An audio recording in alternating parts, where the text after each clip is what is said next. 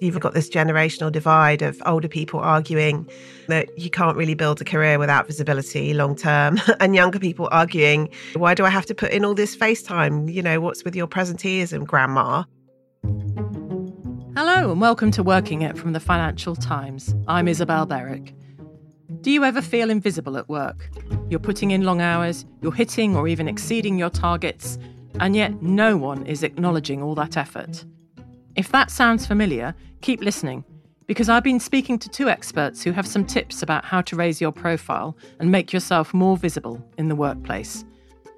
And I wanted to find out how you can do this, even if you consider yourself a regular, modest person, because nobody likes naked self promoters. Visibility at work, though, is more important than ever because hybrid work's now the norm. Millions of us are partly at home, partly in the office, and we might not actually get to be face to face with our colleagues or our boss very often, if at all. Viv Groskop, who you heard from at the start of the show, is an FT columnist and author. Her forthcoming book, Happy High Status, is about how to become a more confident version of yourself. First, let's hear from Aliza Licht. She runs a consultancy and is author of a new book, On Brand, about building your career confidence. I started by asking her, why is it so hard to announce our own successes at work? It's awkward work, right? No one really feels comfortable talking about themselves. I mean, some people do, let's be honest. Some people have no problem with it. But for the most part, it just feels uncomfortable to talk about what you've done. And the problem is, waiting around for people to recognize that you're good at what you do isn't a strategy that works. No, it isn't. So, is there ever a time when people are going to notice what you do? Have you ever had clients who do sort of spring out of the shadows? Overarchingly, everyone is so busy with their own stuff. And the truth is that no one is actually thinking about you, right? So if you want your manager at work to understand what it is that you're working on or what you've been able to do in your role, or even, you know, publicly, it, you know, on social media, then you have to shape that narrative. And that is really what on brand is teaching readers to do because if you don't shape that narrative and you know this being in media everyone else will come up with their own version of your story. That's a really good point and i think that's a mistake a lot of us make thinking that our managers are thinking about us when in fact they're just thinking about themselves. So first of all i think frequency is really important. We all know those people who are constantly talking about their wins online in person and you know essentially you kind of just want to mute those people, right? I want people to learn how to shine a light on themselves and become, in a sense, their own hero, but not to the extent that they become the villain. And what that means is, I think a good ratio is for every one time that you are talking about an accomplishment or a win, either in person, on email, online, amplify, proactively go out and amplify five other people. So that the ratio between how often you're talking about yourself versus helping to promote other people is one to five. That's quite high. I know. But, you know, I think that it makes your wins easier to swallow for everyone else. In addition to the fact that, of course, if you have a win that has included other people, like you didn't get there alone, or there's other team members to mention, or people who have, you know, helped you along the way, that's also a way to, I guess, bolster it. So you're making it bigger than you. I know you started off in the shadows. Essentially, you had an anonymous Twitter feed. Can you tell the listeners what happened when you came out of the shadows? How did that impact you? Well, just to frame it, I was the senior vice president of global communications for Donna Karan, and I was there for 17 years. And later in the career there, I created DKNY PR Girl, which was an anonymous social media personality um, inspired by Gossip Girl in 2009. And I was anonymous for almost two years. And it was at a time when you probably remember this when, you know, fashion brands were not really on social media yet and certainly not Twitter. So when we finally decided to reveal the person behind the Twitter handle, it just sent shockwaves because it was incredibly popular um, and generated over 230 million media impressions. And then the cat was out of the bag. That's probably the best way to launch yourself. We can't all do that, but that's a brilliant story. And I wanted to talk a bit about this kind of weird post pandemic hybrid moment we're in. You know, how has hybrid working changed how you advise people to make themselves visible at work? Because they may not always be on the premises. I love this question because it's actually one of the reasons why I wrote on brand. I think that we live in a completely different world now where you have to understand how you're showing up no matter the medium, how you're showing up in person, how you're showing up on Zoom, how you're showing up on social media, how are you, you know, showing up on email. We don't have the luxury of being in front of people as much as we once were, either by choice or just because of circumstances. So I think it's essential to understand that if you are not being proactive in your communication, you can become invisible. And we all know out of sight is out of mind. So it is actually everyone's responsibility to think about God, what do I want to be known for in my circles? And how do I make sure other people see me that way? So I think an increasing number of people are finding a slight tension between, you know, working for a corporate and their social media presence and particularly if you want to move jobs you know people look what would you advise so first and foremost i think every quarter you should be doing a spring cleaning. Look at your bio read it. Look at your presence on linkedin. Go through your social media timelines. Make sure everything is still in support of whatever your goal is right? There can be tensions between our social media presence and where we work and I, I always advise people to understand their company's social media policy and media policy. Sometimes, you know, we might get a phone call from a reporter that they want comment on something and you're all excited because you're like, "Oh my god, I'm going to be quoted." But that might not be something your company wants you to do. Or you might get asked to speak at a conference, but again, you are representing your company. And a lot of people think like, "Well, no, no, no, I'm not going to mention where I work and it's totally fine." You're still representing your company. So, as long as you understand the rules of engagement, that's number one. The second thing is when you do get an opportunity, it's really collaborative to take it back to your manager and say, Hey, I was asked to speak at this conference. You know, how do you feel about this? Maybe we could work on, you know, my messaging for this so that you bring people into the process and you don't look as if you're sort of maneuvering, uh, you know, externally to like leverage yourself. I think that that's really important because you can bend people out of shape. That was Aliza Licht. And it all sounds like a lot of hard work. But I wondered if having a personal brand is basically a fancy way of referring to your professional reputation.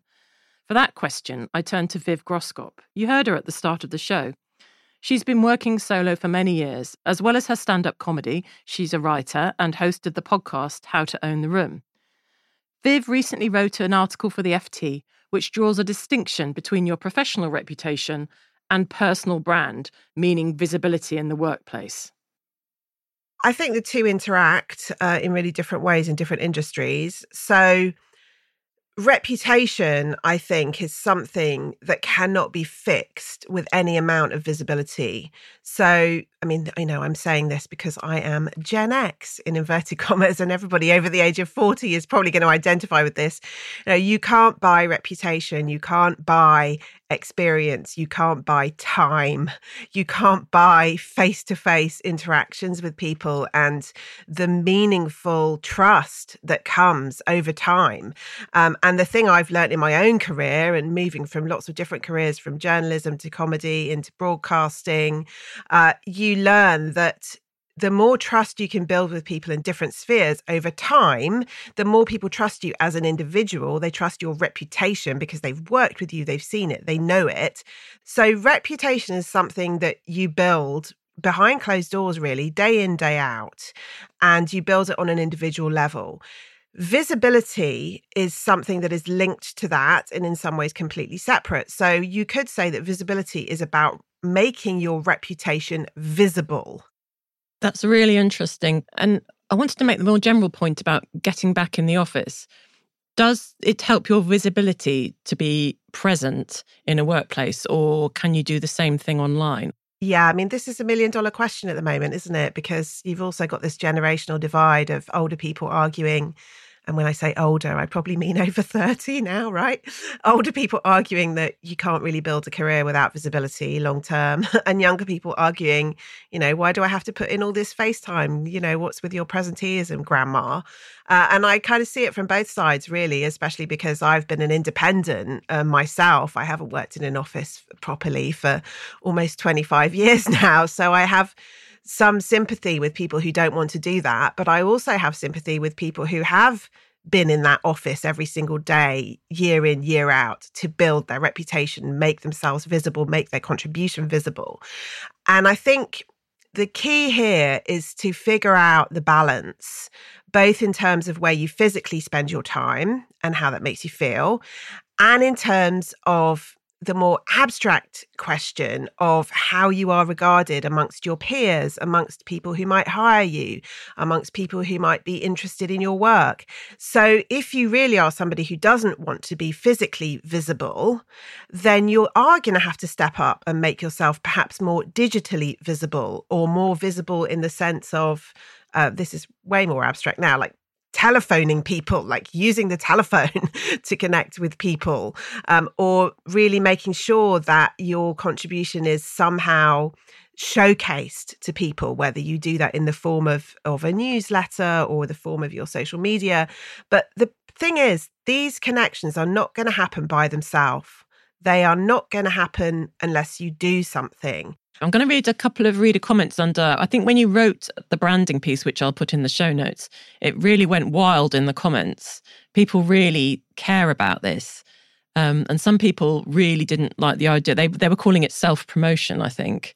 There's a sort of, you know, a, a kind of quite traditional dismissal of it. But there's a couple here that I just wanted to read out and perhaps you could comment on. A personal brand is important as part of career development. We all have one, whether or not we want one or have set out to build it. Half of a personal brand is knowing how you want to be perceived, and the other half is focusing on achieving it. But you also need to test your brand through feedback and discussions with colleagues and customers, internal and external. And it should feed into the wider development plans to help focus it on what you want in your career. I mean, that's quite a commodification of brand there, isn't it, that reader?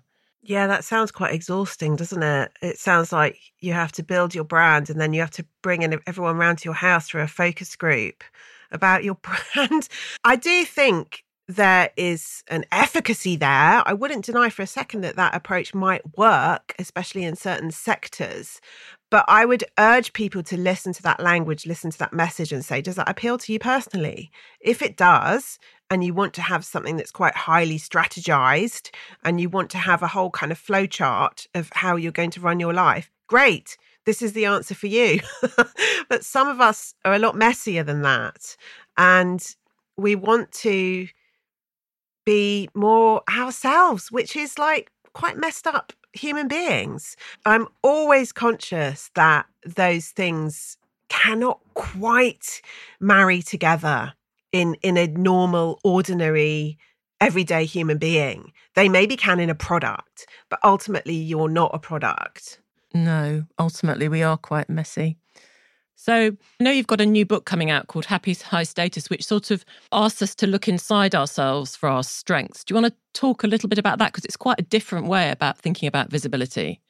Happy high status is an idea that comes from comedy and theatre. Anybody who is trained in improv will be familiar with this concept. Um, there's a brilliant uh, guru of improv called Keith Johnstone, who wrote a book about status that acquired a huge uh, fandom in the world of, of stage and comedy. I came across the idea of happy high status when I was first training in stand up comedy, when I was moving from journalism to stand up. And it was the one concept that completely unlocked everything for me in terms of being more relaxed on stage, being more relaxed when being scrutinized and judged by people, um, being more open to criticism or more able to let things bounce off me. It's a really relaxed and magnanimous way of thinking about yourself where you can lead if called upon, but equally you can follow if called upon. And how it ties into branding is that I think it allows you to take a step back and ask, who am I when I'm feeling at my most comfortable? Who am I when I'm not trying too hard? I think a lot of this branding stuff, especially if it doesn't feel natural to you, it can feel like trying too hard. And I don't think that that's right for everybody. I think for some people, it's absolutely almost like a silver bullet um, to suddenly finding a way to showcase their reputation and say, this is who I am, this is what I've got to offer. But that way of thinking and that kind of status is not for everybody. That's what worries me slightly about branding is that in the marketing world, in consumerism, you can't avoid branding because you're always branding stuff. But we are not stuff. We are human beings and we're all weird and different and individual. And that's what we need to embrace. I wanted to do this episode because visibility in the workplace is vital, and too many people dismiss it because it can be really, really hard to put yourself forward. It seems wrong to so many of us, and I'm generalizing here, but often it's women. You know, making ourselves the center of attention is the opposite of what we were brought up to do. And in the past, too many of us sat around working incredibly hard, waiting to be noticed by our managers and leaders. Newsflash, they never noticed us. So, the modern version of making yourself visible that Viv and Aliza have talked about today is about getting recognition. It's not boasting and it's not pretending to be something you're not. It might also be that you have to be in the office sometimes because people notice people who are right in front of them, and we can't change human nature. And it's also important to note the difference between visibility and reputation. All that hard work you do does not go to waste because you can't buy or influence yourself to a great professional reputation. And I find that really reassuring.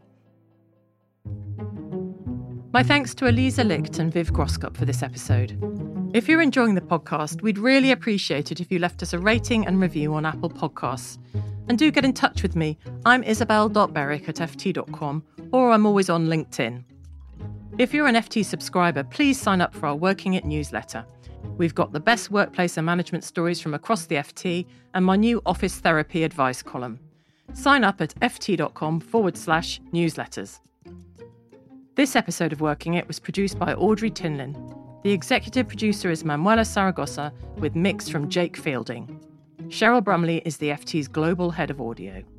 Thanks for listening.